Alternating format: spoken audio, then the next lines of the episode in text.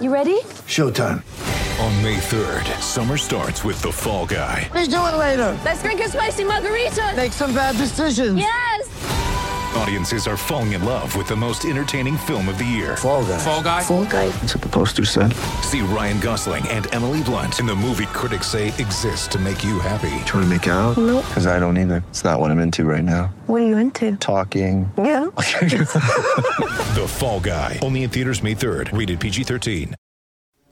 CNN thinks Elon Musk is killing Black Twitter. Black Twitter has always been a Silicon Valley psyop. Cultivating and maintaining uniformed and monolithic thinking among black social media users is Twitter's greatest crime. It's everything the Uniparty accuses Donald Trump of doing to his political supporters. It's mind control used to inspire and justify lawlessness and destruction in the name of honoring Trayvon Martin, Michael Brown, Eric Garner, Breonna Taylor, and George Floyd. Black Twitter is a fountain of misinformation. Nothing on the internet is more worthy of death. It's a cult. Everything it has supported leads to cultural decay. If Elon Musk kills Twitter, I hope he invites me to perform the eulogy.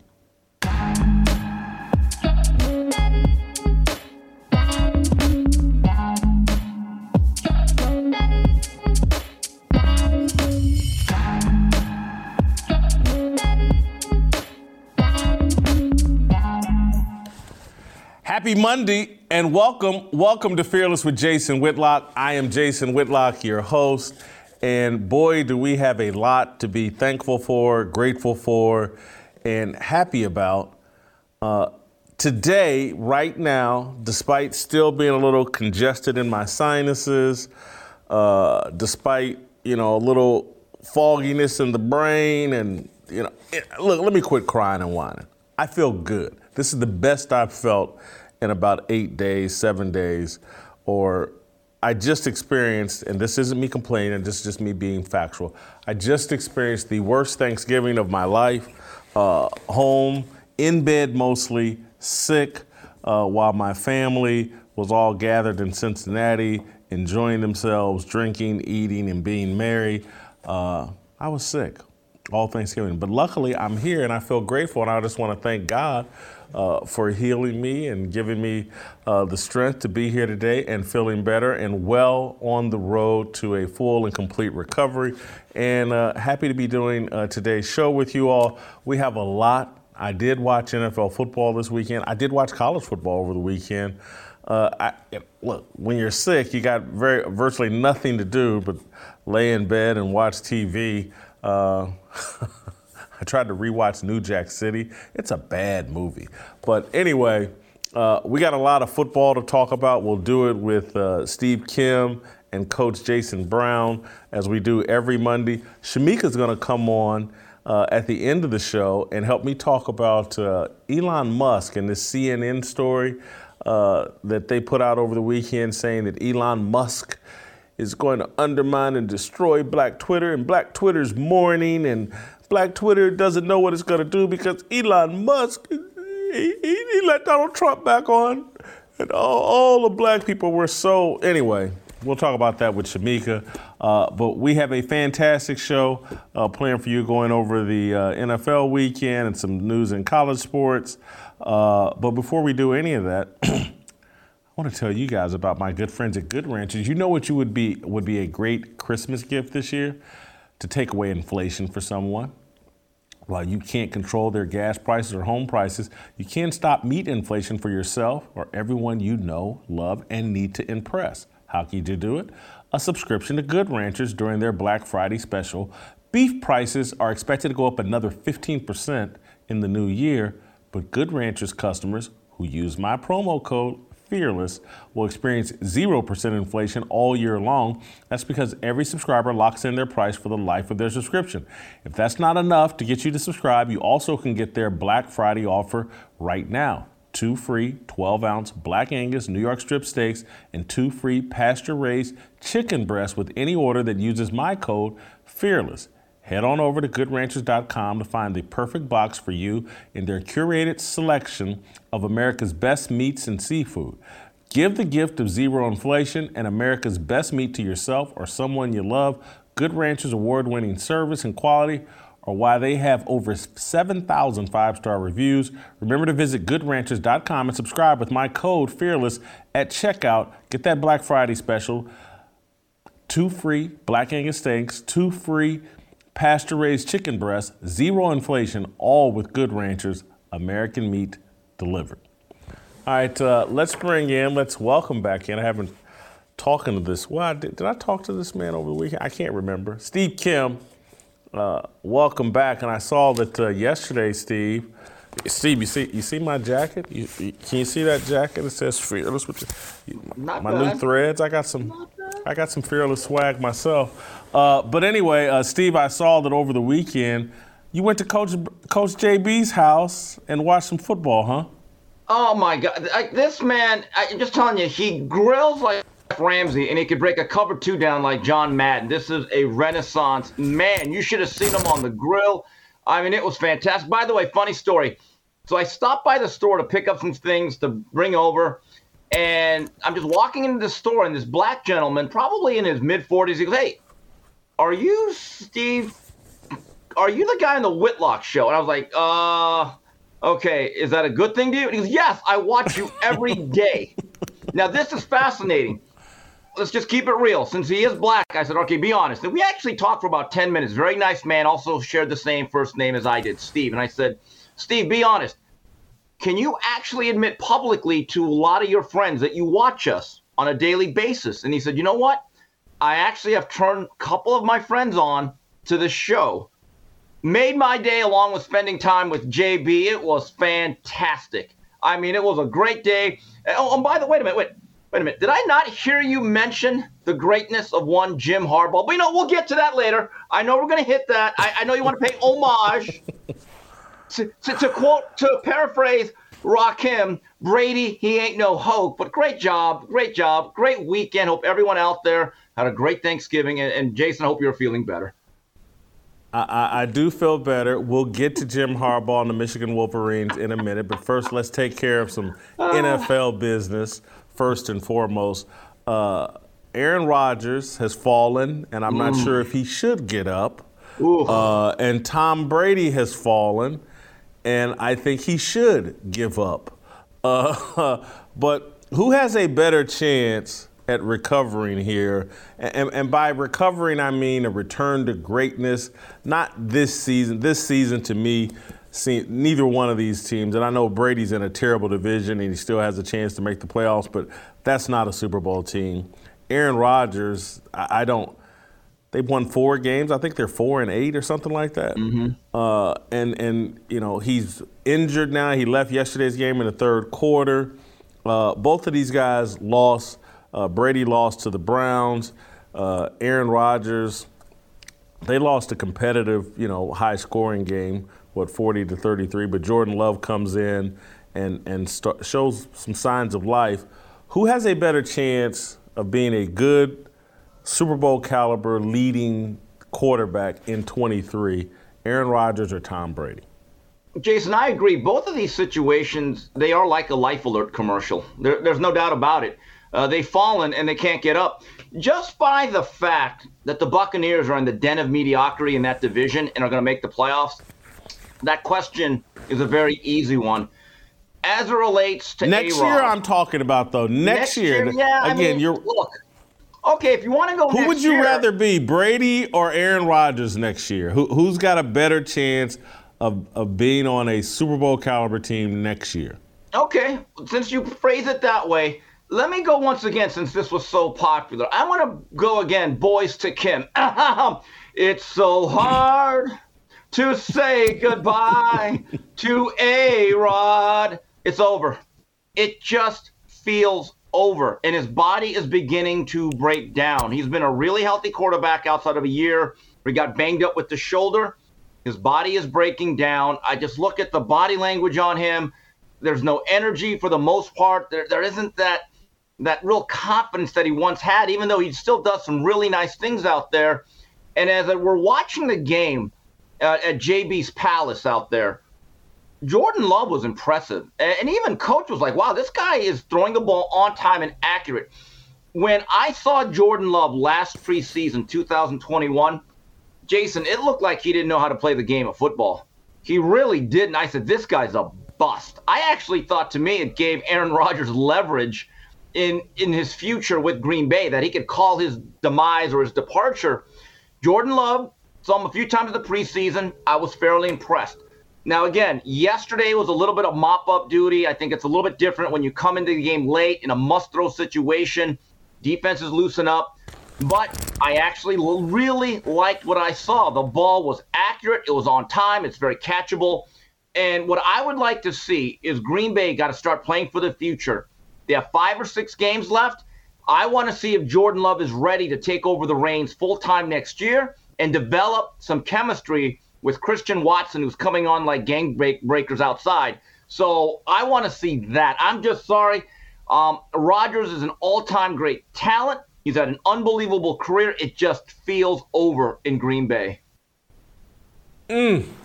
Uh, I, I get that it definitely feels over in Green Bay, but I can name a place where Aaron Rodgers would be magical next year. I don't know if I can say that about Tom Brady, although this team may be interested in both of them uh, this coming off season.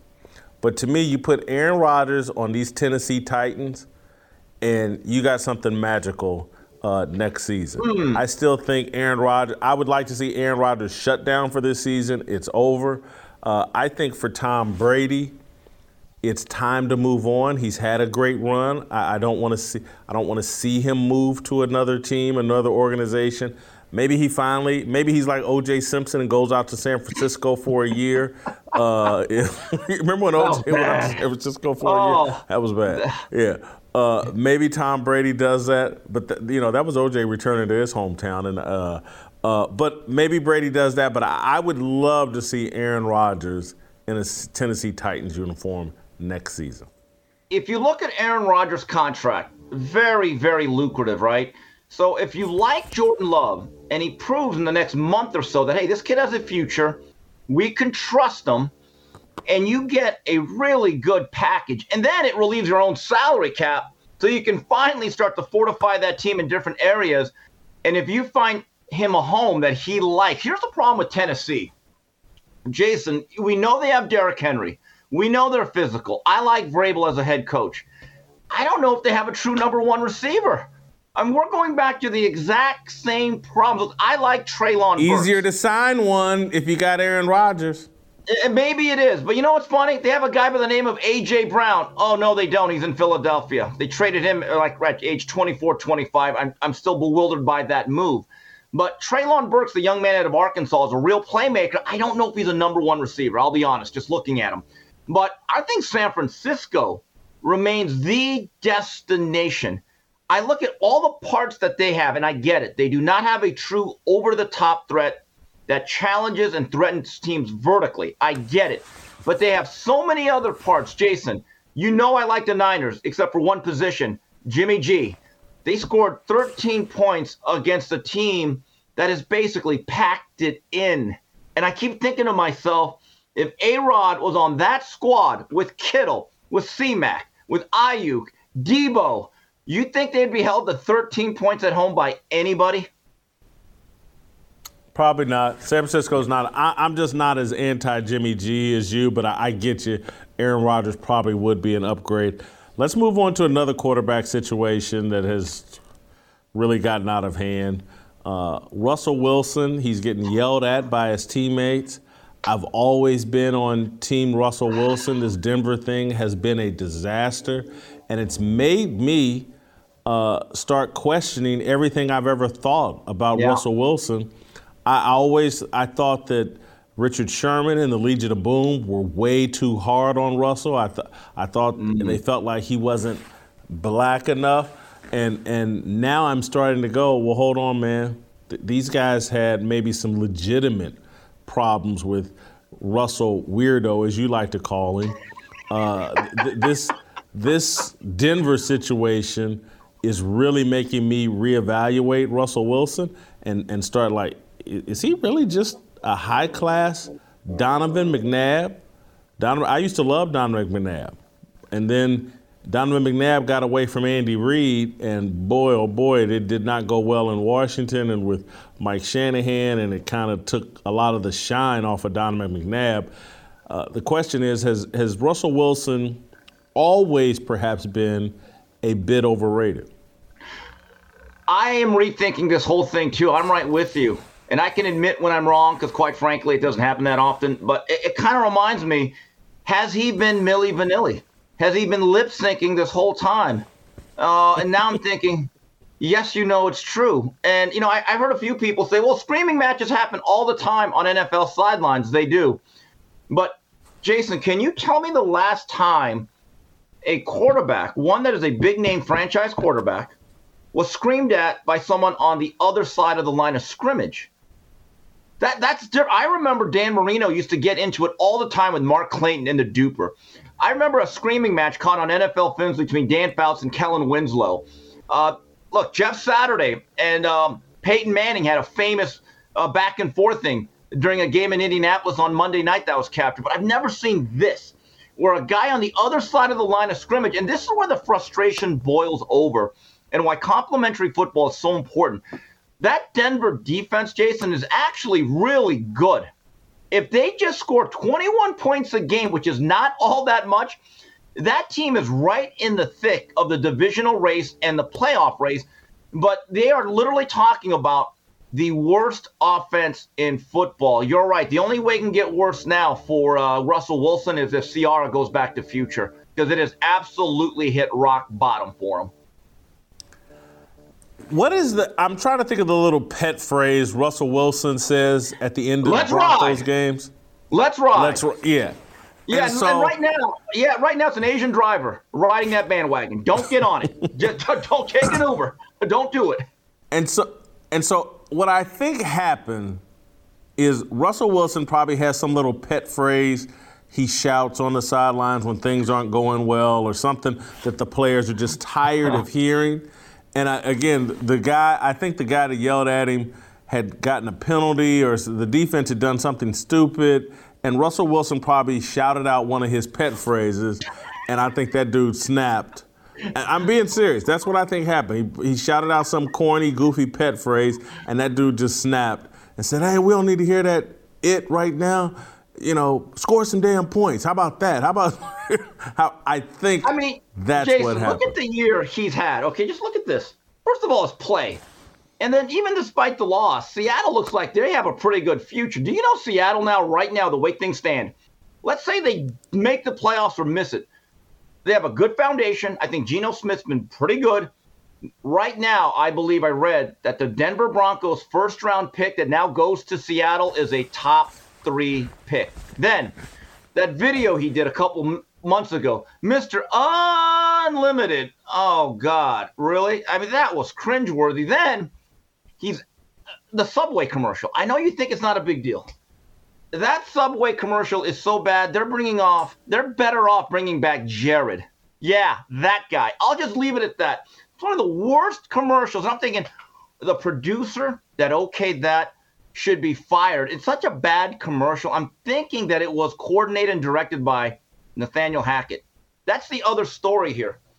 We need to stop hiring coaches because they held the clipboard and gave the water to uh, Aaron Rodgers. I see this all the time where a guy is associated with the coach and they think, oh, he coordinated Joe Montana like Paul Hackett. And, or, or this guy worked with Aaron Rodgers. Okay, but that's like, that would be like me uh, giving the water to Floyd Mayweather every three minutes and putting up his stool. And people say, that's Steve Kim's a boxing. Yeah. When I have Floyd Mayweather on my stool, my boxing IQ goes up 200 points. Folks, sometimes it is not the jockey, it is the thoroughbred. You know what? That that sounded like the kind of message I wanted to give to Jay Breed because I saw you over at his house and I was like, look at Jason Brown. He's watching Steve Kim on this show and thinks, oh man, Steve Kim's a big star. Let me invite him over to my house and, No, no, and, you know, we can do a show together. We can do we can do a show together. And I'm like, JB, it's me, not Steve Kim. It- it's me. But go ahead, ki- kid yourself. It's me, not not Steve Kim. But it, go ahead, kid yourself, JB. Uh, lie to yourself and lie to. Hey, I want to let me let me throw out another one uh, here for you about the NFL. This is the conclusion I reached this weekend, watching my Chiefs. Uh, you know, get a mediocre victory over a, a Rams team that, you know, is mailing it in and has got you know an incredible Super Bowl hangover. And so the Chiefs are allegedly the best team in the National Football League. And if so, mm. what that says to me is there's not a great team in the National Football League. When I look around, it's like everybody's hot for the Dolphins. They won four or five in a row or something, and uh, got jumped out to a 30-0 lead over you know a, a, a terrible team. I, I, I get it. I just don't see a great team out there in the NFL. I don't think there's you know, somebody's going to win a Super Bowl. I don't think Philly's a great team. I think they played a very favorable schedule. I think they have a style of running or whatever and an offensive line that, that's a, a difficult match. But I just don't see greatness out there. I don't see, you know, Deion Sanders, Dallas Cowboys. I don't see Jerry Rice's 49ers. I, I, I don't see I don't see the Baltimore Ravens with Ray Lewis that first mm. Super Bowl. I just don't see greatness out there. I see a bunch of good teams, uh, but maybe I don't know what I'm looking at. Do you see any greatness in the NFL right now, team wise? You know, parity is a really slick way of saying mediocrity. I do think there's a couple of teams that have separated themselves from the pack. Look, Patrick Mahomes is the type of player. Um, I think the Chiefs, Dolphins, and I still like the Bills and Eagles. I think those four teams. And look, I, the Niners, based on overall roster, those five teams are clearly, to me, right now ahead of the pack, unless I'm missing somebody. Maybe the Cowboys. I'm kind of believing in the Cowboys, to believe it or not. But those six teams are pretty good. has anyone separated themselves yet? No. But Patrick Mahomes, if you go the last four or five years since he became a starter, every year at the very least, you are guaranteed to be in the conference title game and then two Super Bowls. That is impact. So when you have number 15, you have a shot. I'd like for the Bills to get a little bit healthy.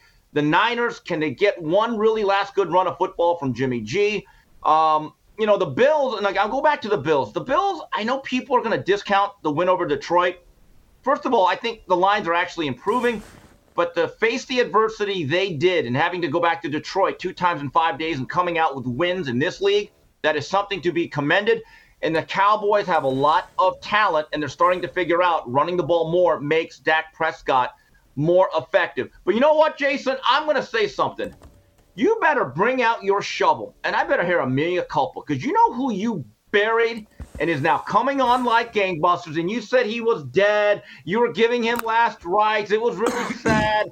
Joltin' Joe Burrow and the Cincinnati Bengals. Yeah, who they? I am impressed. This this that was a tough win over a team that wanted revenge at home without Ja'Marr Chase and Joe Burrow. It wasn't a great game, but it was a winning game and it was impressive. They held the 22 wheeler out of Bama to what, less than 50 yards? That's a gut check victory. With, with Ja'Marr Chase out, they only lost one game. I'd look for the Bengals again. Last year, right around this time, I believe they were a 500 team. Um, Jay, you buried that young man way too early. Uh, Come on, Steve. Come on. Uh, uh, no, so did you? I'm trying to figure out what you just did here. Did you just change the subject, or did you just say no, no, perhaps no. the Bengals are a great team? No, what, what do you? Eh, said, or do you want me to do a mea culpa oh, on Joe Burrow? Well, that too. Well, yeah. Well, what, that, what did was, you just do? That's pretty obvious. No, what I'm saying, I transitioned. I free flowed naturally. You called a play, and like Jordan said, no, I'm not doing the pyramid. I'm not doing the triangle. Let me let me just kind of clear out, clear some space. Let me do me your I think your point is valid, but the Bengals look out for them in a league that does not have a great team. Why couldn't the Bengals sneak up again? They have championship pedigree.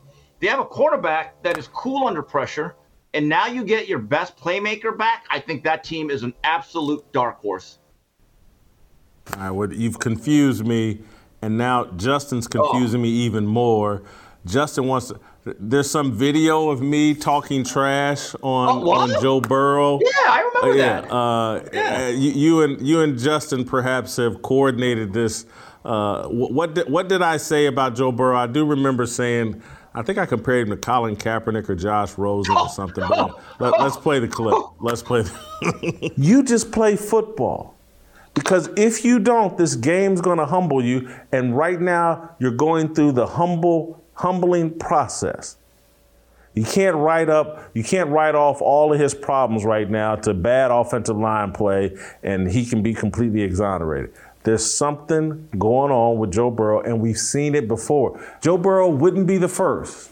Flash in the pan, in the wrong organization, but kissed way too much to flame out. Mmm. Wow. I did watch that game yesterday, and and hats off to them coming to Tennessee and getting a, a road victory. Uh, I've been hearing from uh, Bengals fans all off season, or not all, all the last few weeks. When am I going to apologize uh, for Joe Burrow? Uh, and and and that that was a hot take. That was a bit too hot. Uh, Yeah. I think I called him a high class Josh Rosen. That was a, I regret that. Uh, I, I I think I compared him to RG three at one point. I I, I regret that. Uh, but but Steve, this is why I'm not going to apologize, and I want to say this directly and clearly to Bengals fans. Rather than call me, email me, tweet me, apologize to Joe Burrow, you all should be sending me thank you notes for inspiring Joe Burrow. They should be sending me thank you cards and gifts for inspiring Joe Burrow. If not for my criticism, I shook Joe Burrow up and made him buckle down and humble himself and dig deep and quit all the pregame shenanigans of coming dressed like your baby Cam Newton and all that clown stuff. I forced the man to, to buckle down and play better. And so, uh, Cincy fans, I want to say this to you directly. Uh, send me thank you gifts. Send me my flowers uh, this Christmas. If the Bengals do return to the playoffs and have a good playoff run, you'll have me to thank for it. Luckily, I was man Yeah. enough to do what you Bengals fans weren't uh, willing to do. Uh, Yeah, to so piggyback off of that, there's- uh, I know that Michigan, Yeah. they were highly motivated by your past words on Jim Harbaugh they went into the horseshoe. You know, I can't wait till tomorrow. Me and Justin are working on other footage. In 1985, we have a young Jason Whitlock um, before he was going to Warren Central High, where you said that new Coke. That new Coke is here to stay. So, you know, look, just keeping with tradition. it wasn't your first bad hot take, and it won't be your last. Let let me let me for because I do want to talk about Michigan, but before I get there, I want to let you cool off for a second, and and and I want to collect my thoughts. Uh, I've got to say I got to cool off myself. This jacket's kind of toasty, uh, but I need it because I'm. But anyway, uh, I want to tell you guys about uh, my good friends over at Preborn. Tragically, every minute unborn babies' futures are sucked out of existence. But amid the darkness, there's a light that shines, and that's preborn. Preborn introduces mothers considering abortion to their unborn babies through ultrasound. Once they hear that heartbeat and see the precious life, 80% of the time they will choose life. Preborn pregnancy clinics are positioned in top abortion areas where most abortions still take place. But preborn doesn't stop there. They love and support these mothers with maternity clothes, diapers, counseling, and so much more for up to two years. If you want to do good this year and help save the lives of innocent of the innocent, you want preborn. Preborn is completely dependent on you, the pro-life community, as they fight the giants. For just $28, you can rescue a baby's life, or $140, five ultrasounds, and now through a match, your gift is doubled. 100% of your donation will go towards saving babies. Our goal, our goal is to save 50,000 Blaze babies. Will you join us? Just dial pound 250 and say the keyword baby. That's pound 250 keyword baby. or donate securely at preborn.com slash Jason. That's preborn.com slash Jason. I love getting your emails, guys, about those of you supporting us on the preborn mission. And some of you email me and say, hey, I gave 500 bucks. Hey, I gave a thousand bucks. Some of you say, hey, I gave $28. I could afford to save one baby. Man, we appreciate it all. Whether it's $28, whether it's even $14, I don't care. As long as you support, uh, we can make a difference here in America, and it starts with respecting, honoring the sanctity of life, and helping these young mothers uh, see the beautiful child they have growing in their womb. Uh, thank you so much for all the emails and notices. Uh, please keep them coming. Uh, that's preborn.com slash Jason or pound 250 and say the keyword baby. All right, uh, let's circle back uh, to the Korean Cosell. Uh, Cosell, I'm not ready to clown uh, the Michigan crown the Michigan Wolverines. I said clown. I'm not ready to crown the Michigan Wolverines. I'm not ready to crown Jim Harbaugh. He's done a nice job the last two years. Hats off to him. He's doing exactly what he's supposed to do. He's supposed to make Michigan a national title contender. He's supposed to beat Ohio State. That's the job.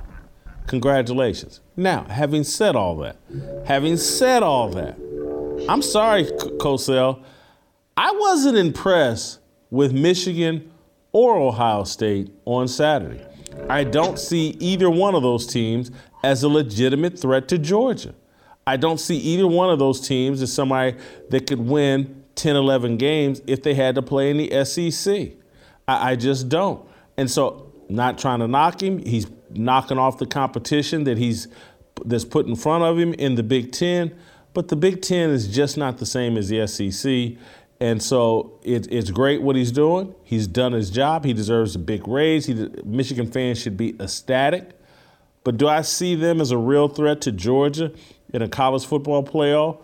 Or if, if Alabama somehow were to sneak in, do I think Michigan could beat Alabama? No. Do I think they could beat LSU? If, if LSU and the LSU can't get in the playoffs at, with three losses. But no, I, I just don't. Michigan's a nice, wonderful, great Big Ten story. Uh, you know, and and uh, Saturday I, I, felt like the breaks, and they made the breaks, but I felt like the breaks went their way uh, more so than they their three touchdowns better than Ohio State. That's what I got to say about Jimmy. Oh, first couple things here. First of all, your first part of your rant. What are you, Chris Rock? Yeah, they're supposed to. What do you want a cookie? I get it, but no one expected them to. And the other point I did. Is, I bet Michigan. I bet Michigan. I expected them to win. I had them on the money win. line. Okay. No, yeah, I had them on the money line. Plus right, 285. So the, so the other thing is, I'm with you. When Georgia comes to play, nobody beats Georgia. But you're making it sound like the SEC is just chock full of Alabama, Georgia, and LSU. And t- they're not. The bottom, the middle of the pack, SEC and beyond, is just as mediocre as any other conference for the most part. Okay, don't make too much out of Mississippi. Look, I like State, Purdue. I like Purdue. I like Purdue. But damn it, they're playing in the Big Ten championship game. Come on, Kim. That's who you got to beat to win the Big Ten title. Purdue. Oh, Georgia's playing LSU. That's lost a few games. Got blown out by Tennessee. Lost to FSU. they lost to A and M, who's got a mutiny on the bounty. The other thing is that was impressive. What, what, what would the line be if LSU and Purdue played? What would the line be? Probably oh, LSU sure by nine. Sure. Yeah, probably. I'm not denying that, but I know this. When you go in to the horseshoe with a hobbled Blake Corum, Heisman Trophy type of guy that'll at least be invited to New York, probably. He played one series. And for Jim Harbaugh to say, okay, you know what? We're going to run our system with our backup running back. Andrews had a very big game at the end. Want to give J.J. McCarthy credit. Uh, I thought he looked scared, S-less against Illinois, but he didn't complete a lot of passes, but they created explosive plays, and they came up with stuff, and they hit it. Look, it is difficult to beat Ohio State at the horseshoe. You got a quarterback that's going to be a top five pick, even though I think that's a little bit inflated. That's a great win. You need to let this go. I get it. You're a Brady Hoke guy. Brady Hoke never could beat Ohio State. In fact, when he was at yes, he did Michigan, beat Ohio State. That's a lie. He did beat Ohio State. Continue. When? What, Rich Rod is. Or, yeah. Oh, that's right. That was the year that they, they had no coach. That's when Luke Fickell took. That doesn't even count. But I'm just saying, Michigan right now has to be considered a top five program in the country. They're going to make the playoffs in back to back years. He lost both coordinators. He lost the number two pick and the bookend Ojabo, and the guy just kept it rolling. You know, Michigan, guys like you and the rest of Wolverine Nation, you better thank God that nut job because he is a nut job. Okay, he grates on people. You're fortunate to have him wearing his khakis on your sideline. Respect that man. I, I look. I'll have more respect for him if he makes it to the championship game and stays within two touchdowns of Georgia. That's all he's got to do. If he stays within two touchdowns of Georgia, I'll give him his flowers. That's all he needs. Just be competitive with Georgia. Then I then I'll fully buy in. I, I love what he did. I love that they've run the table. They'll crush uh, Purdue uh, in the Big Ten title game. Awesome season. Hats off to Jim Harbaugh. He's justified the hiring. He's done his job at a extremely high level. Hats off to him. All right, Cosell, uh, I want to play some video uh, for you of uh, Terrell Owens uh, squaring up with a guy outside of a CVS in Inglewood, California. Uh, you're a California guy, an LA guy just like me. Uh, T.O. is outside an, a CVS in Inglewood. Looks to be 8, 9 p.m., 10 p.m. at night. It's some, who knows what time. The guy allegedly was harassing someone inside the CVS and uh, then took it outside and continued to threaten the guy. And, and T.O. defended, uh, verbally defended the guy uh, initially. And then the guy squared up with T.O. and got caught, caught a two or a three piece, maybe even a four piece there from Terrell Owens and went down. Uh, do you have a problem uh, with T.O. Uh, fighting outside of a CVS in Inglewood? Wow, the TOKO. And here I thought Regis Prograis had the most uh, eye opening knockout of the weekend in winning the WBC junior welterweight title. I'm kind of impressed. I, I, remember years ago when he had his issues in Philadelphia, he got into a scrap with Hugh Douglas, and I heard he got the better of that. I really don't. Look, you got to defend yourself. And look, T.O. can fly off the handle. I have an idea now. It's obvious that Terrell Owens wants to be an athlete. I mean, he still talks about playing in the National Football League. He can still run the occasional go route. Body still looks like it's out of central casting. I have it now. T.O. against Jake Paul. I mean, that's the new thing with these celebrity boxing matches. You're matching up YouTubers against this guy and that guy, uh, football players against the, the lion tamer. T.O. against Jake Paul does major business. That is a pay per view bonanza. I would tune in. In fact, you know what? I might even cover that fight ringside. So, yes, T.O. against Jake Paul. That's what I'm getting out of this. Let's make this happen. You know, I'm known as a Terrell Owens critic, uh, but I don't like bullies, and and I, I, I could see T.O. probably being triggered by this guy trying to bully someone inside of a CVS.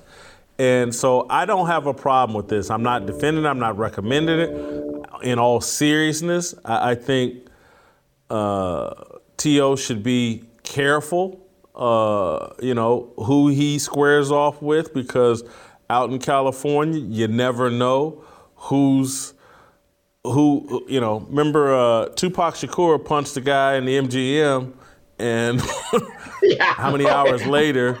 How many hours later? Say, oh, you throw hands, we shoot bullets, and Tupac's dead. I, I would seriously, I'd be careful. Who knows who No. this guy's connected to, and, or True. what he's connected with? I'd be a little bit more careful.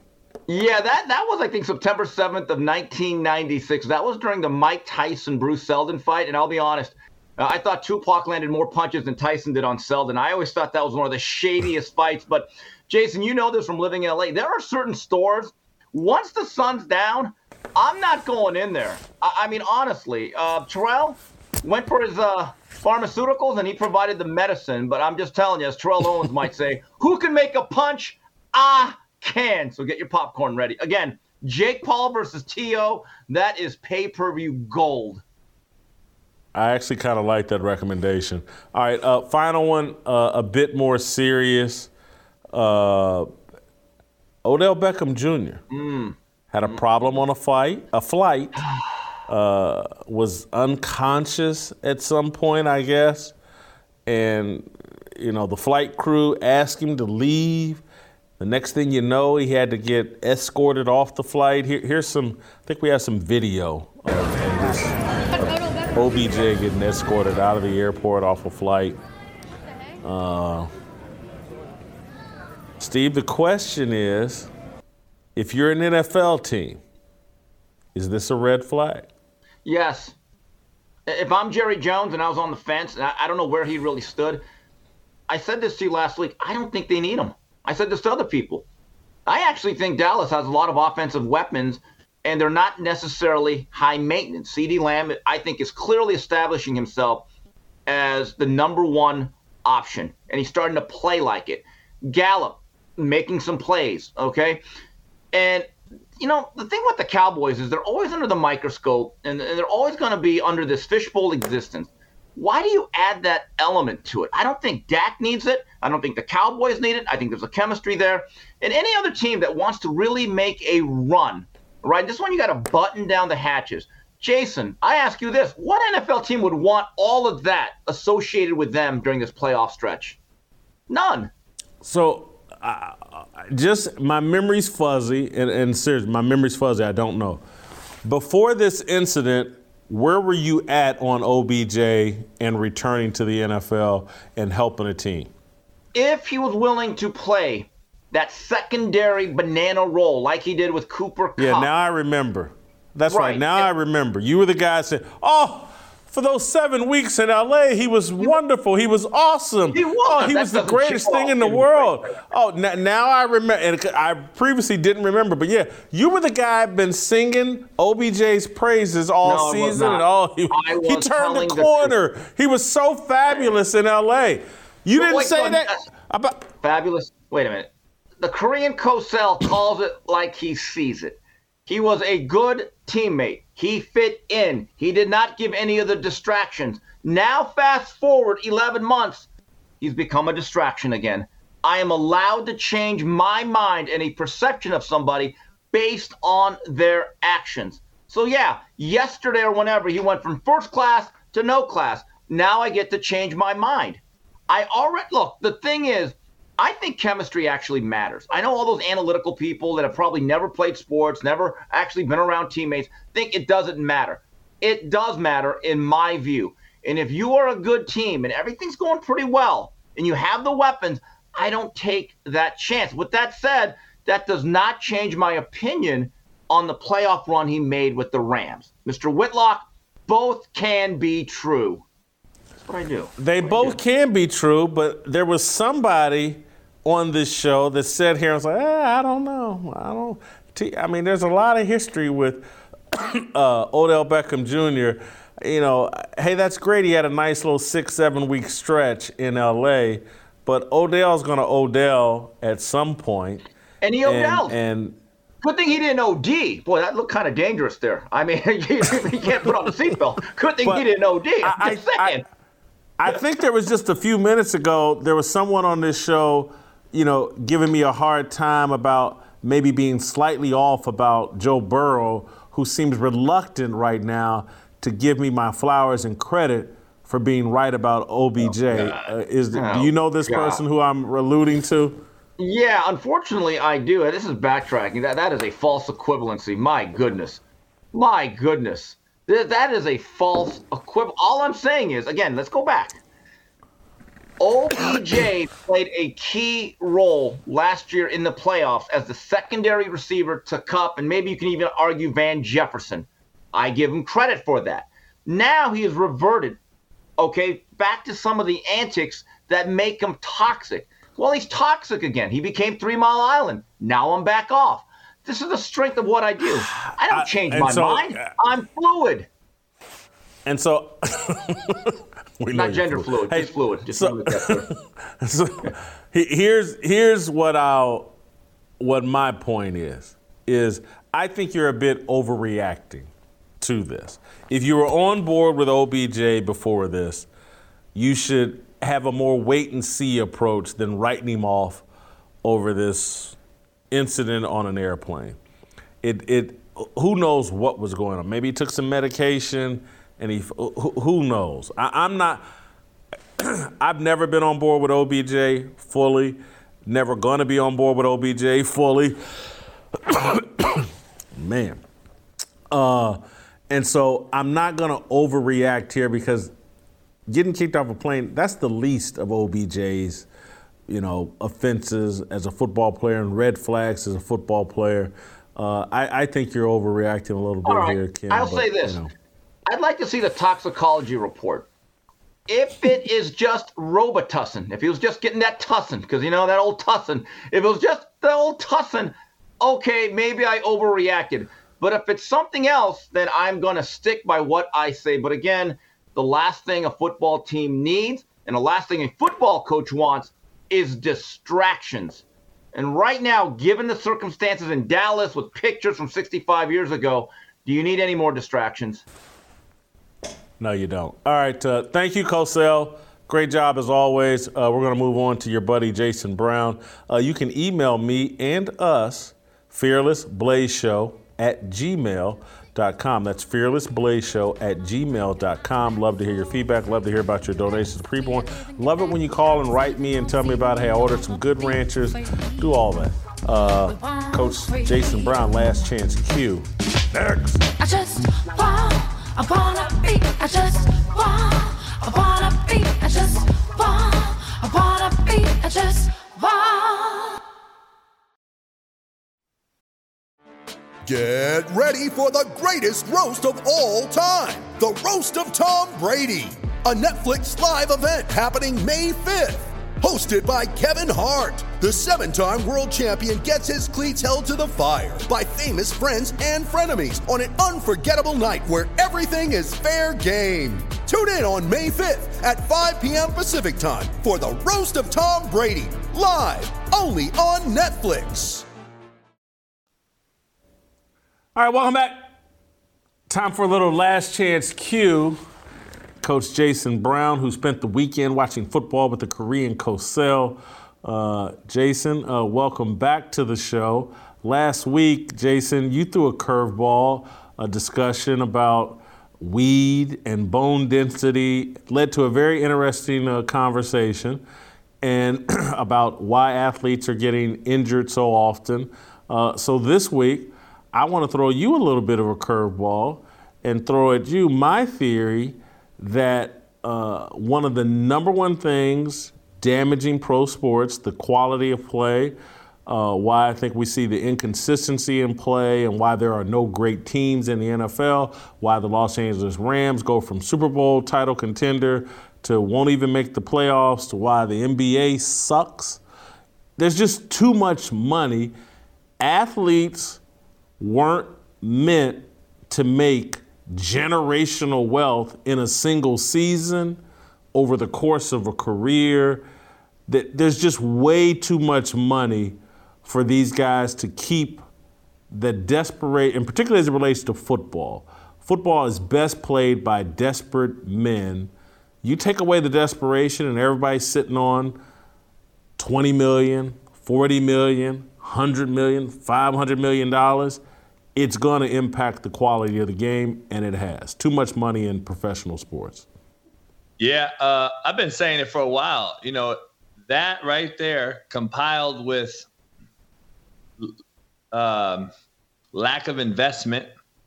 These cats have no investment, no investment. They have no interest in investing in the profession that has paved the way for them to make generational wealth. So it's kind of uh, unfortunate, a little bit disrespectful to the game, the forefathers.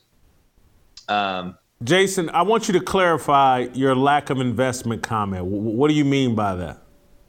so these kids, these guys now that we're paying all this money to, like you uh, so eloquently put it, which I fully agree, they they don't have any investment in the profession anymore. So that means they don't know uh, who Joe Namath is. I don't believe Kyler Murray knows who these guys are until they tell them who they are. They walk in. I know for a fact that Jackson State, half the roster did not know who Deion Sanders was.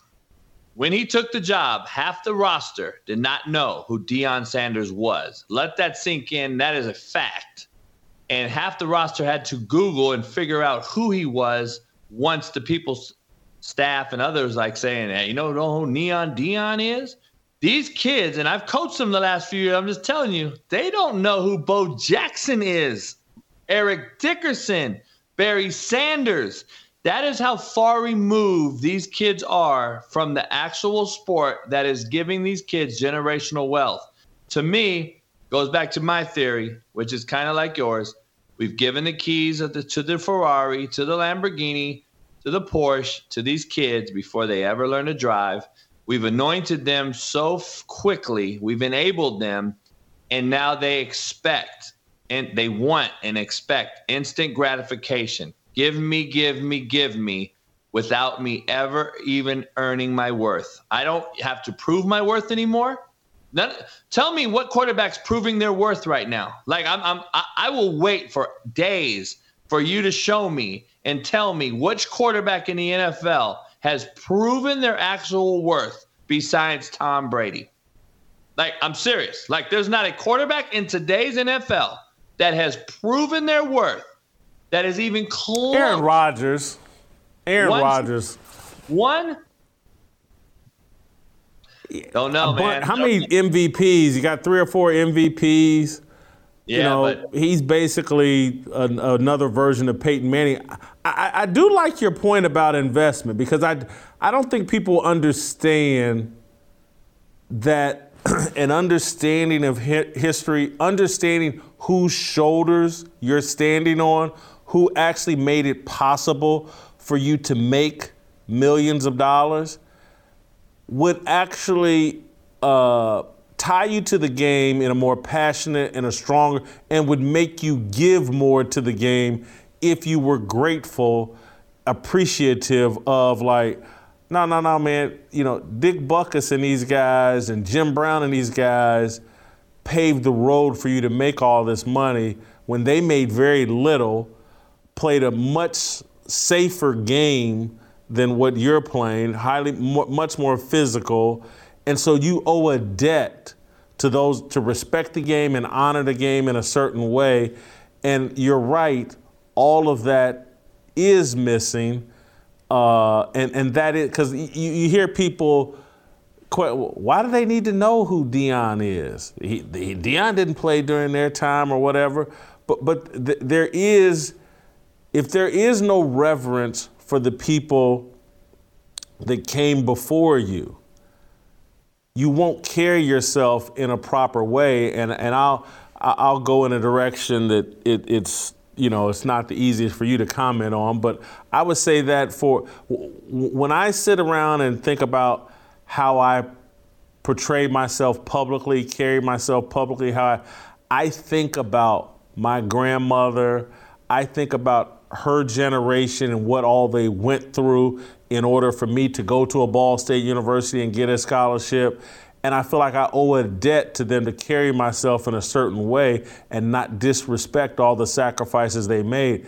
That does, and this we aren't just old people whining and bitching that is the reality. Th- th- There doesn't seem to be a connection to the past or any respect for the past. Your show, your show's name is Fearless. All right. One of my mantras, mottos, quotes that I live by, acronym, uh, is fear. And I don't believe we have fear for the coach in today's profession basketball, football, high school, youth, college, or NFL. What I mean by fear, there's, there's an acronym that fear means two things, Jason. It means face everything and rise, or forget everything and run. And, uh, you know, the bottom line is we forget everything and run nowadays. And we do not fear our coaches and our mentors. And I don't mean fear, meaning I'm going to beat you up or I'm going to. I'm going to pull your scholarship or or I'm going to suspend you from the league. I don't mean I don't want you to fear me in that way. I want you to fear me, Jason, in a manner that you are letting me down. Me and you, yourself and I, we both feared letting our parents down. We both feared letting the people that were our forefathers or who paved the way to give us a platform, so to speak, uh, allow us to go earn our keep and our money and our worth. We we fear to let them down. Like we don't fear to let these guys down anymore, Jason, or we wouldn't just walk down the sideline when Jason Kittle's running to, for a touchdown and we just totally give up. We don't fear Cliff Kingsbury. We don't fear letting that man down. We don't fear letting him get fired. We don't fear letting the my teammates down. We want to sign jerseys and swap jerseys at the end of the game. We want to put on virtual reality glasses and get out of the real world and go play video games.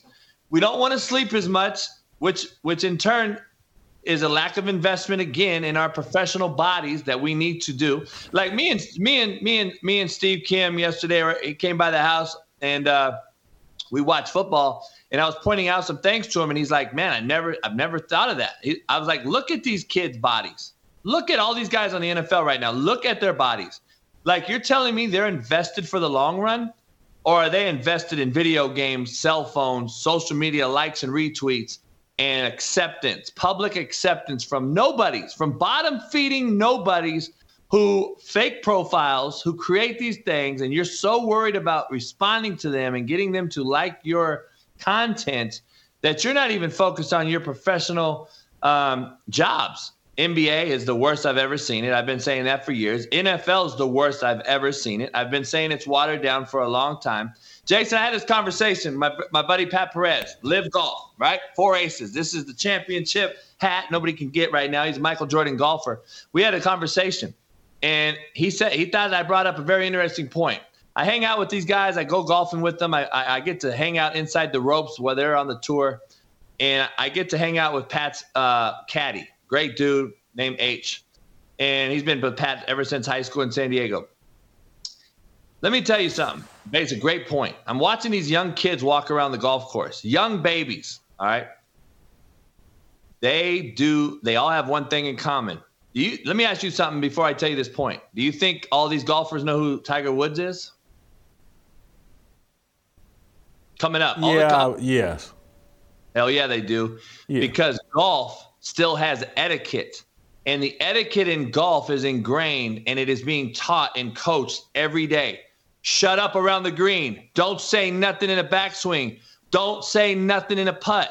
Quiet. When the when the usher does this and puts up quiet, please, guess what? You'll hear 30,000 people go quiet like this why can't we control a narrative or a crowd in NFL, NBA, or anything else?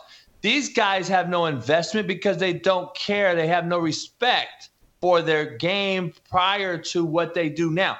They don't care about what their forefathers did. Golf does. I would make every single one of my players, if I coached again, go watch a PGA golf, a LIV golf event, and watch how these young kids are raised because I'm telling you right now, Golf has the utmost discipline I've ever seen, and every single kid is grilled in them.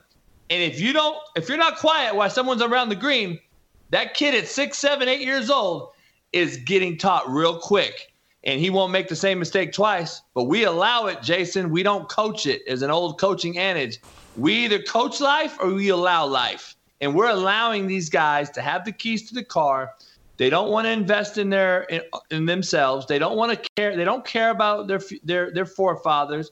They don't care about the game. Or you would see guys giving up their bodies as we once did. But guess what the excuse is by the naysayer, Jason? We don't need to do that, coach. We're getting the bag now. We already made generational wealth. No crap. That's our point. Like we're giving away this money, but then them not to give up their body because they make the money. Well, I expect you to give up your body because you make the money. There's a complete different mindset out here, and I just can't fathom the fact that we've allowed this for so long that it is now spiraled out of control. And you have the worst league I've ever seen. You took off kickoff return, Jason. quarterback J- getting hit. I, I agree, Jason. I, I, I do want to uh, for both of our sake, I do want to say this goes beyond the players. And, and I, I look as it relates to football, I think it starts with Roger Goodell. He's making 40, 50 million dollars a year. He doesn't care about the quality of the NFL. He cares about surviving in that job and making sure he can keep collecting 40 to 60 million dollars a year from the NFL. He does not care about the quality of play. He doesn't care if the players have no respect for fans and for customs and traditions.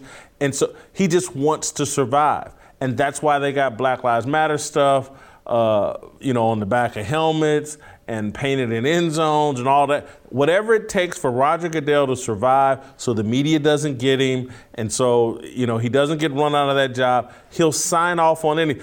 They if if the media told him tomorrow, Roger, you'll lose this job if you don't let Basil, Balenciaga uh, be, be, the primary sponsor of the NFL, the players would all be running around in Basilinga or Balenciaga uh, uniforms because all Roger Goodell wants to do is survive. He doesn't care if he desecrates what Pete Rozelle and people built before him. Doesn't care, and so it's a top down. Everybody from ownership to the people running the league to the coaches to the players. Everybody's making so much money, they could care less about the quality of the game. Yeah, Pete Rozelle is crazy because I have a lot of pictures of Pete Rozelle. Him and my dad grew up together, went to Compton High School and Compton College together. Uh, you know, hold, hold, for one second, JB. Hold for one second, JB. I, I want to pick up that name you just dropped. Hold up. All right, now go ahead. Hey, I had to. I had to drop that. It's in my book, by the way. Uh, Hate Me Now, Love Me Later, another name drop book. Uh, but look, uh, I gotta get my shout outs in, Jason, real eloquent.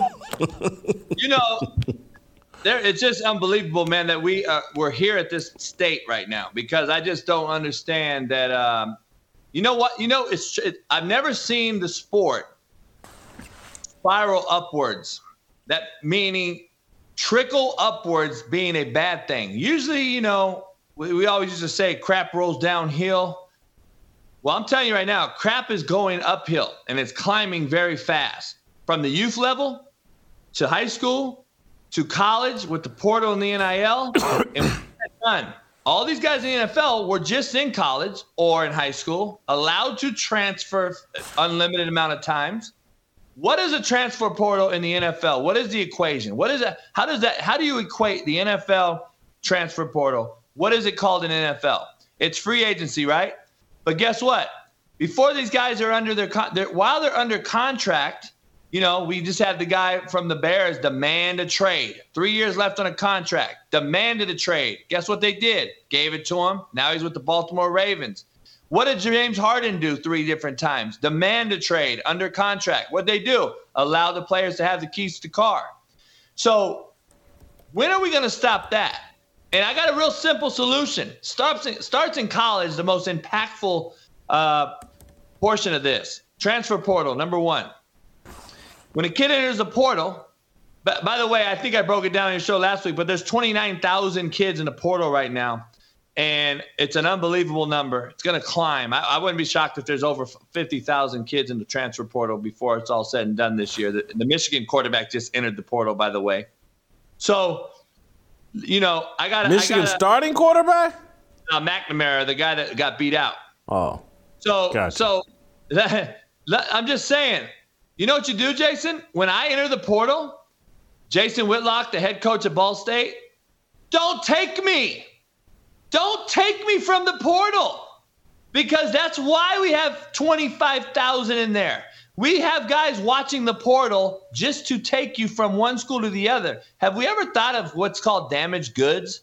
If you couldn't play for me at school A, what makes you think you can play for me at school B? Like I just don't understand this rationale and this because we got to keep up with the Joneses. We got to get the bodies. We got to get these guys instead of being proactive and recruit high school and junior college. We'll let those those levels implode, and we'll just eat each other. That's what they're doing. It's like the cows eating the cows here because at one point they're going to run out of that same meat. And you're going to have to get back to high school and junior college, and they'll be so far gone by then, Jason. We're going to have a real, real epidemic on our hands, and college football is going to be bad. Let me move on to yesterday's Sunday NFL action.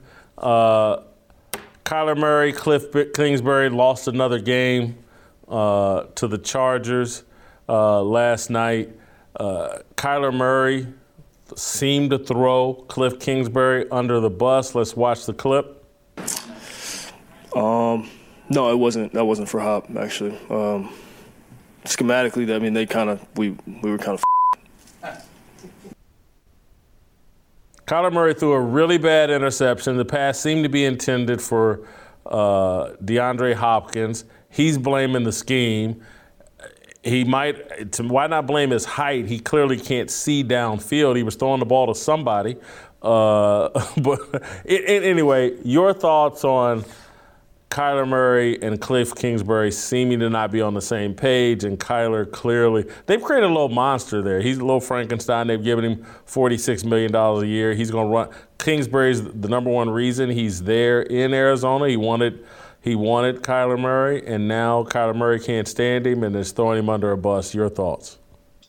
That that that that jacket he had on had an L and a U on it. Loser University. It looks like because that's what he is. I, I don't understand uh, you know, maybe it's Las Vegas, but it looks like uh, loser to me, the L. And I have to say, like, this guy is the epitome of a cancer. And it takes one bad apple to ruin a whole batch. And we continue to see this amongst everywhere. Like, we have an issue right now. On my show this morning, Jason, I had an interesting conversation with Zach Smith, former Ohio State wide receiver coach. And he's like, JB, you're. You've been right for a long time. Nobody really has to talk about it. But I've been saying for a while, Jason, we have a fundamental issue with our youth. And I consider Kyler Murray our youth. I consider OBJ our youth. And I even consider T.O. our youth because they directly impact the youth with their platforms. And we've continued to have this issue for quite some time. T.O. knocks out a guy yesterday in Inglewood, California, in front of a CVS who's clearly a, a, a homeless person or he's got no shirt on. He looks like he's impaired. There's no way he's going to fight T.O. T.O. knocks this guy out on TMZ, gets a hold of it and shows it. OBJ, intoxicated or, or incoherent, whatever it may be, gets thrown off an airplane on a way to LA from Miami He's looking for an NFL job, by the way. And if anyone were to do that in any other profession, first of all, they're not going to get the interview at the job they were headed to. A. B. They're fired. They're not going to have any type, they're going to be blackballed. But these guys, we continue to give um, jobs to because they can run fast or catch a ball or dribble or dunk on you or whatever and make your franchise money, AK, you know, i.e., Deshaun Watson. So, I, I just don't understand how no one else comes forward and just says, you know what, when is enough enough? Like, this is the real epidemic. It's not some virus. This is the virus. We got bad leadership, bad mentors, and bad um, people that are in mainstream media have big platforms continue to use them in a negative way. And guess what? Kyler Murray, not too far, not too long ago, Jason was one of these kids looking up to T.O. And guess what? Now you have it full go. You have this TO at quarterback. So you, we have this issue that's continued to trickle for the last 20 years, and it's getting worse and worse and worse. Now, guess all the babies watching Kyler Murray throw his kids under the coaches under the bus. Now you see these guys that don't want to study film and play video games. Guess what the youth doing right now? They're not showing up to high school games and not studying their scouting reports. And it's just a trickle down effect that's continuing to happen, but nobody wants to address it. And unfortunately, um, we continue to see this, man, and it's just it's getting out of hand, man, and it's bad, bad for it's bad for business, it's bad for sports. And that's why I brought the marijuana thing up. I think there's more to it. 900 people being injured. There's more to these things other than just what meets the eye. And, and another another bunch of other guys go down yesterday. Another couple few went bite the dust because and guess what? Soft tissue and bone injuries and just crazy. I wish somebody would do more deep research, but there's more to it. There's more to it. And the lack of just pure uh, strength, um, buy in, investment, like we were talking about, meaning in the weight room, what you put in your body. Um, you know, LeBron James pretty much has been accessible and available his entire career. And we see his body. Look what he looks like.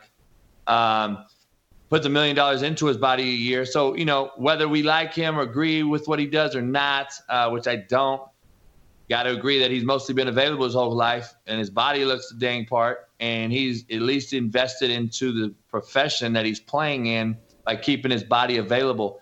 We don't see that no more. I'm not seeing it at all by any of these NFL or NBA players. They look horrible. They look like hammered crap. To be honest with you, they're they're so frail. Uh, they're they're a hit away from being out. They're a, a, misstep away from tearing a knee or a ligament or, or ligament or ankle because they're just so weak. And uh, you know, I don't know a player that drinks milk anymore. Jason, do you? Milk's a no non-fact. I used to have to drink milk, and I've never had a bone injury in my life, Jason. Never have I had a bone injury in my life. Just telling you. But I never smoked weed either. Knock on wood, JB. Knock, knock on wood where you say you may have just jinxed yourself. Uh, all right. Hey, finally, uh, I want to move on because I want a more nuanced take. We talk about Lamar Jackson every week, uh, but I want to give you a chance to put some more context and perspective around Lamar Jackson. Uh, they lost again. His team keeps uh, blowing uh, big leads. I think this is the fourth game this year. They've led by nine points or more and found a way to lose. Uh, Lamar yesterday, or maybe today, it was yesterday, I'm sorry, after the game, took to social media. Social media is a poison, and he's ingesting it. A lot of these guys are and so someone tweeted at uh, Lamar when someone is asking for over uh, 250 million guaranteed, like Lamar Jackson, games like this should not come should not come to down to basically Justin Tucker. Let Lamar walk and spend that money on a well-rounded team. Uh, Lamar deleted this tweet, but he did put it out. Boy, STFU, y'all be capping too much on this app. MF never smelt a football field, never did doo doo, but eat a D I C K. uh, Lamar deleted the tweet, but he put it out there. I, I, I, think the pressure is is getting to Lamar. He went all in this season on himself, bet on himself. Uh, he's representing himself, he and his mom, in a contract negotiation. It's not going that well this season for Lamar. Uh, so I want to do an approval rating so that we get a more nuanced take on Lamar's job from Coach JB as well as job performance, character, authenticity, and it factor. Uh, so let's get to our approval rating on Lamar Jackson.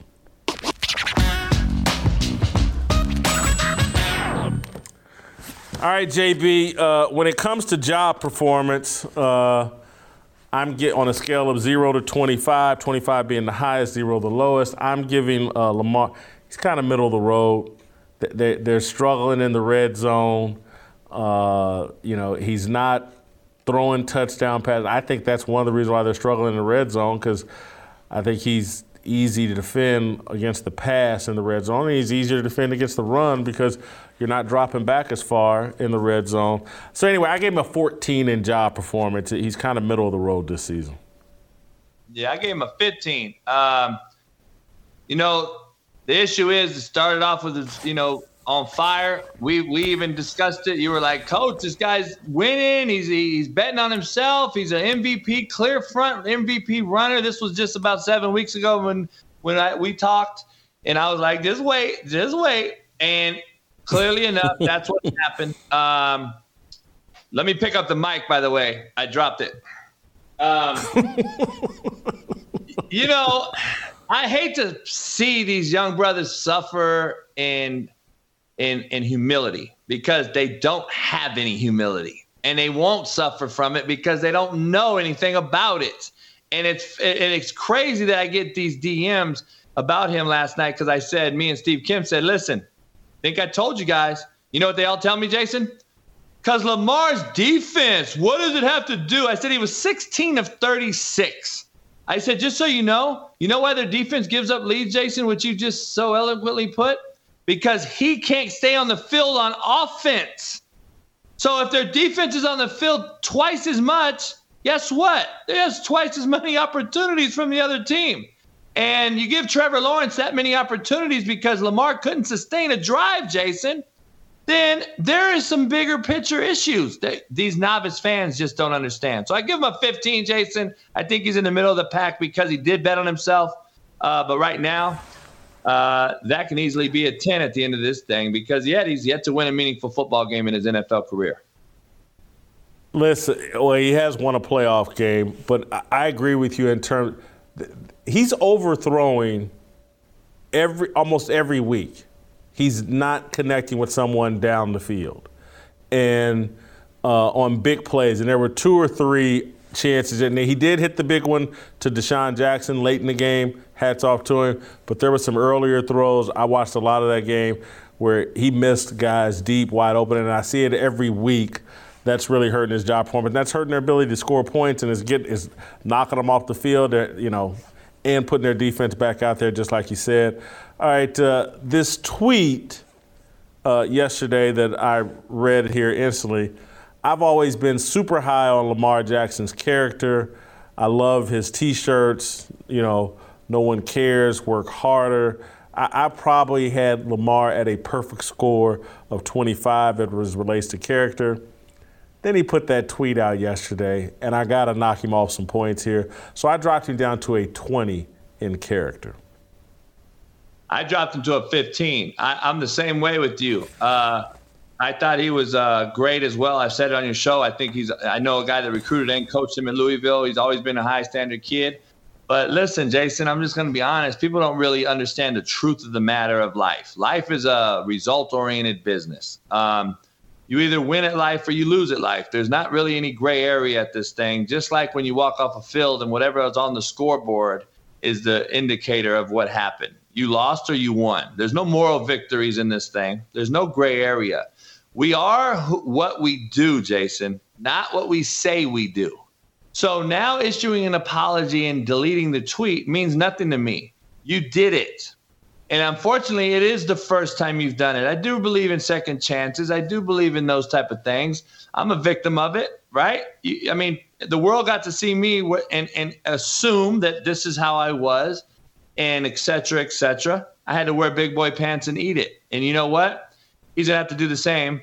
And and America will forgive. That's what America does for the most part. They do forgive. Um, uh, but you know, he came out with that and it's just showing his frustration. And you know what? If he had a circle around him, once again, that we discuss all the time, instead of a bunch of yes men, yes men, women, he would have said, they would have not let that tweet come out. There would no way that tweet would ever came out. And also, you'd have an agent and you would already have 200 million in the bank too, but you don't. And now it looks like this could be a possible implosion. And I'm going to be honest. I'm looking at the game yesterday when they have the ball at the end of the game, which we know a check down from their minus 30 with five seconds kind of tells all that he can't throw a ball in the middle of the teeth of the coverage. And Harbaugh looked over there, and I saw Harbaugh's face. I'm looking at Harbaugh, and he's like, God, I can't wait to blow this roster up, or I'm fired anyway. I can just see it on his face, man. And I just think they, he's realizing I got to have a quarterback to be able to throw the football. And tell her we do, we have no shot. We've already won a Super Bowl. We've been to another. Uh, you know, I don't know. I, I, I, think he's realizing it, and I think Lamar the, screwed the up. Thing, the, the thing about them going to a Super Bowl and winning one, or winning two, actually, when they won the first one, Harbaugh wasn't there, but it was Brian Billick, and they didn't have a great quarterback. They won one with Joe Flacco, you know, getting on a little hot streak, not a great quarterback. And so maybe he doesn't think that. You, you really think John Harbaugh at this point is capable of hitting the eject button on Lamar Jackson? It, let's say Harbaugh survives. You think he's capable of pushing the eject button on Lamar Jackson?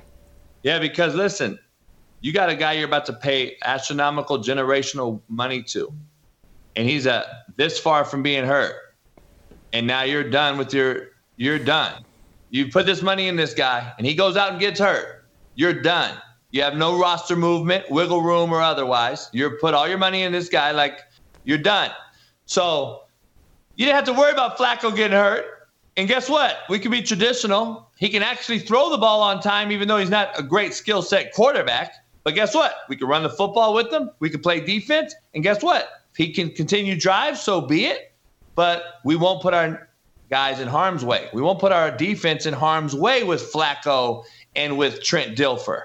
We'll let Ray Lewis go out here and Ed Reed, and we'll let Jamal Lewis eat, and we'll let Tony Siragusa get sacks, and we'll play defense, and we'll beat the Raiders seven to three, like they did when Trent Dilfer hit Shannon Sharpe on a 99-yard touchdown. That was their only score of the game, and they beat the Raiders that year. That is what the Ravens have been, and that is how they've won football games. This isn't the this isn't the way to do it, and he knows that. And I can see him very easily saying, "Why would I pay 250 million to a guy who's a step slower every season? He's a step slower, and we can't live and die by this guy running around all day long with his feet and willing and, and, and having an opportunity to be injured. And we've just spent all our money. There's just no way. I'd rather get the slow, stale white dude back there who won't screw me, and we'll play defense and punt the football and uh, I'll come back instead of having a 37 36 shootout game. Um, that's just not the Ravens style. That's not how they've won football games. When has the Ravens outscored you to win the Super Bowl? Never. They mm. held you down. Mm. So mm. interesting stuff. Let's move to authenticity. Uh, again, I'm gonna go back to this tweet.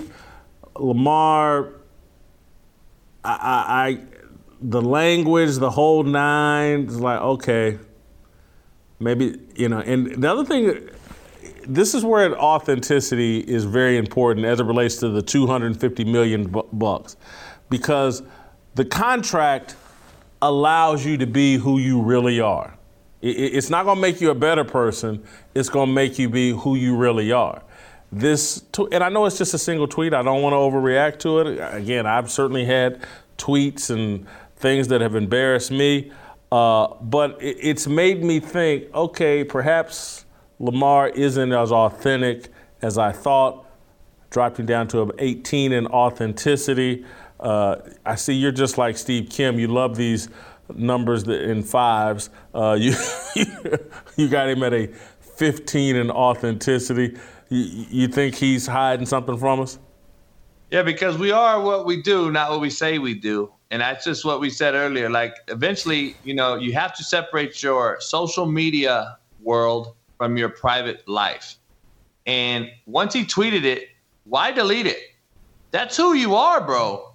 Don't don't delete it now. Don't say this is who you made a mistake. No. I love when I see like the Kirk Herbstreits and all these guys always come out crying and and and, and apologizing and all this stuff. And then I I love to see all their fans great apology. You're a grown man for doing that. No, you're not. You're a liar. You are a liar. And people don't apologize if they're truthful. I, Jason, you have never seen an apology from me. I'll apologize right now on the spot to your face if I said something out of out of hand or out of whack or or false. Uh, I'll say right now, Jason. You know what? I was wrong. I apologize, but I'm not saying it tomorrow because that's who I am. I, am not changing it tomorrow and saying, you know what, Jason, I, I apologize from what I said two weeks ago.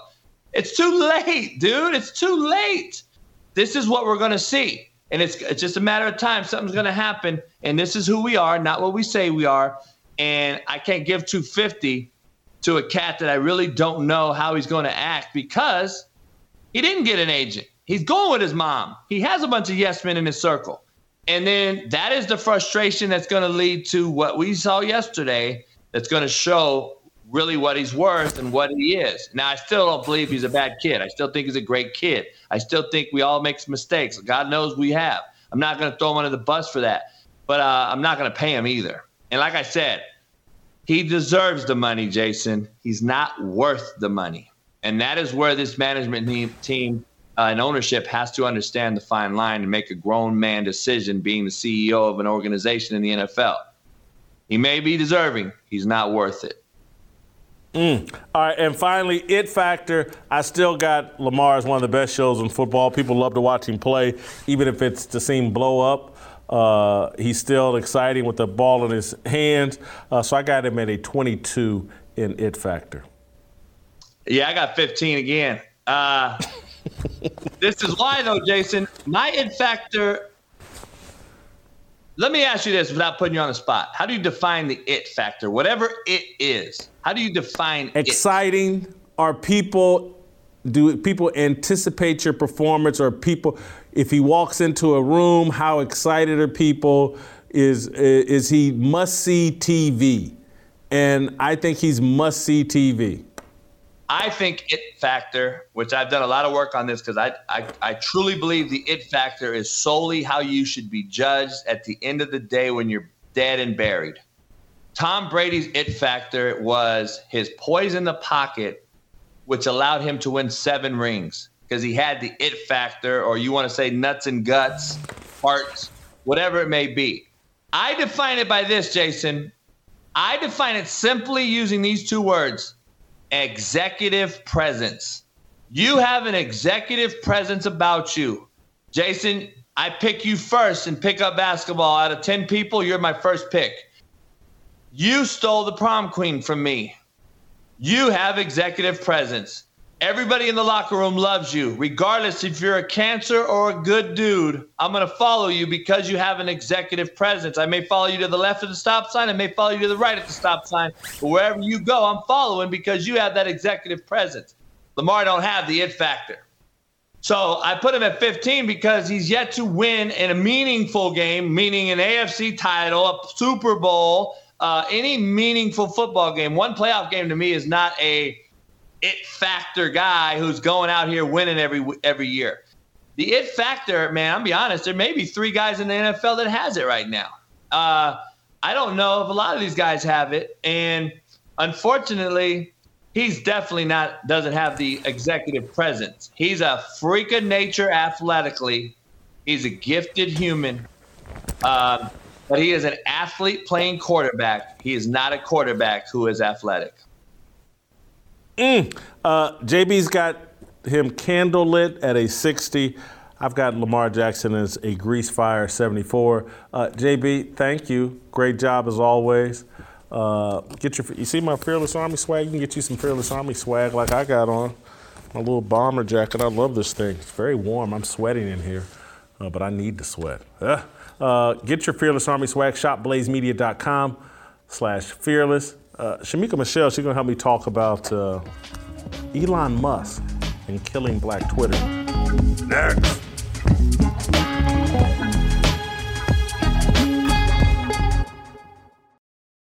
When you need mealtime inspiration, it's worth shopping Kroger, where you'll find over 30,000 mouthwatering choices that excite your inner foodie. And no matter what tasty choice you make, you'll enjoy our everyday low prices, plus extra ways to save, like digital coupons worth over $600 each week. You can also save up to $1 off per gallon at the pump with fuel points. More savings and more inspiring flavors make shopping Kroger worth it every time. Kroger, fresh for everyone. Fuel restrictions apply.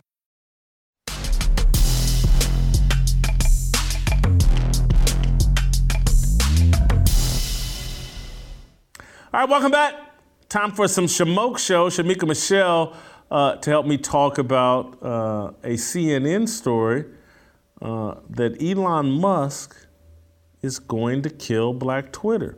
Over the weekend, Shemeka, CNN published a story uh, complaining that since Elon Musk's acquisition of Twitter, uh, it's not as warm and fuzzy and inviting a place for Black Twitter. And Black Twitter, I think, according to CNN, is mourning uh, Elon Musk taking over. I, I, don't know who they spoke to. You know, Black Twitter, I guess, has some voice or there's some official spokesman for Black Twitter.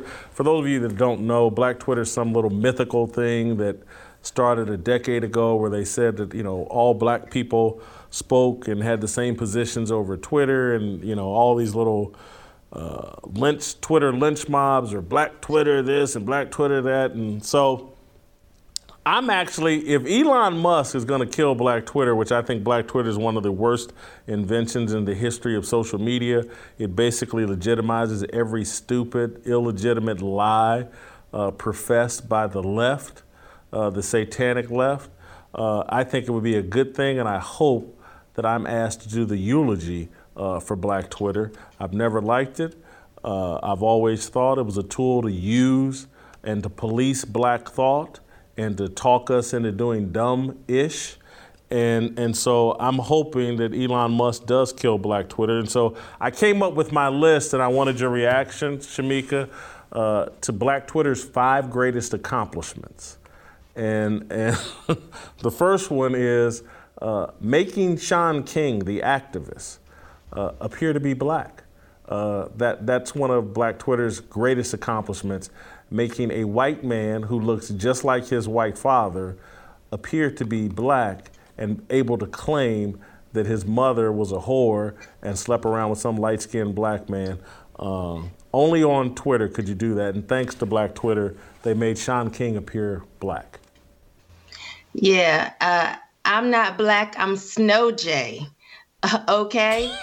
Uh, although most of Black Twitter has now turned on Cream Abdul Jabbar, I will say they are responsible for King T'Chaka's rise to power.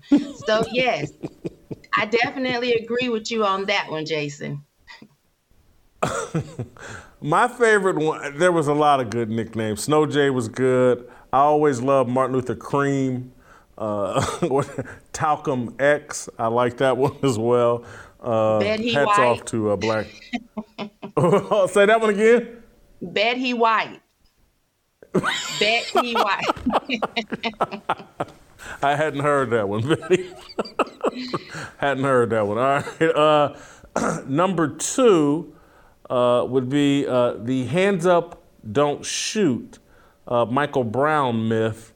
Uh, had NFL players, the St. Louis Rams back then took the field with their hands up, uh, supporting the hands up, don't shoot myth would be their second greatest accomplishment. Yes, and this one was a little uh, disheartening for me initially because even the Obama administration, which is their favorite president, said this was not the case. So the fact that this is still kind of trending or taking place with people still pushing this narrative, it's just a little sad, but it shows how disinformation or misinformation can get out and how Black Twitter will just run with it. Uh, the number three accomplishment for uh, Black Twitter, I think you have to give them full credit for uh, mute Hamid Ali. I like to call him Colin Kaepernick, uh, the, the mute version of Muhammad Ali. Uh, Black Twitter baited Kaepernick into taking a knee. That would be their third greatest accomplishment. Yes, um, Colin Kente, the breakout star of Alex Haley's new uh, miniseries, Silky Roots. They said he also did a remake of 12 Years a Slave, but Colin's version is called Six Years a Slave, Six Years a Slave Owner because he's only half black.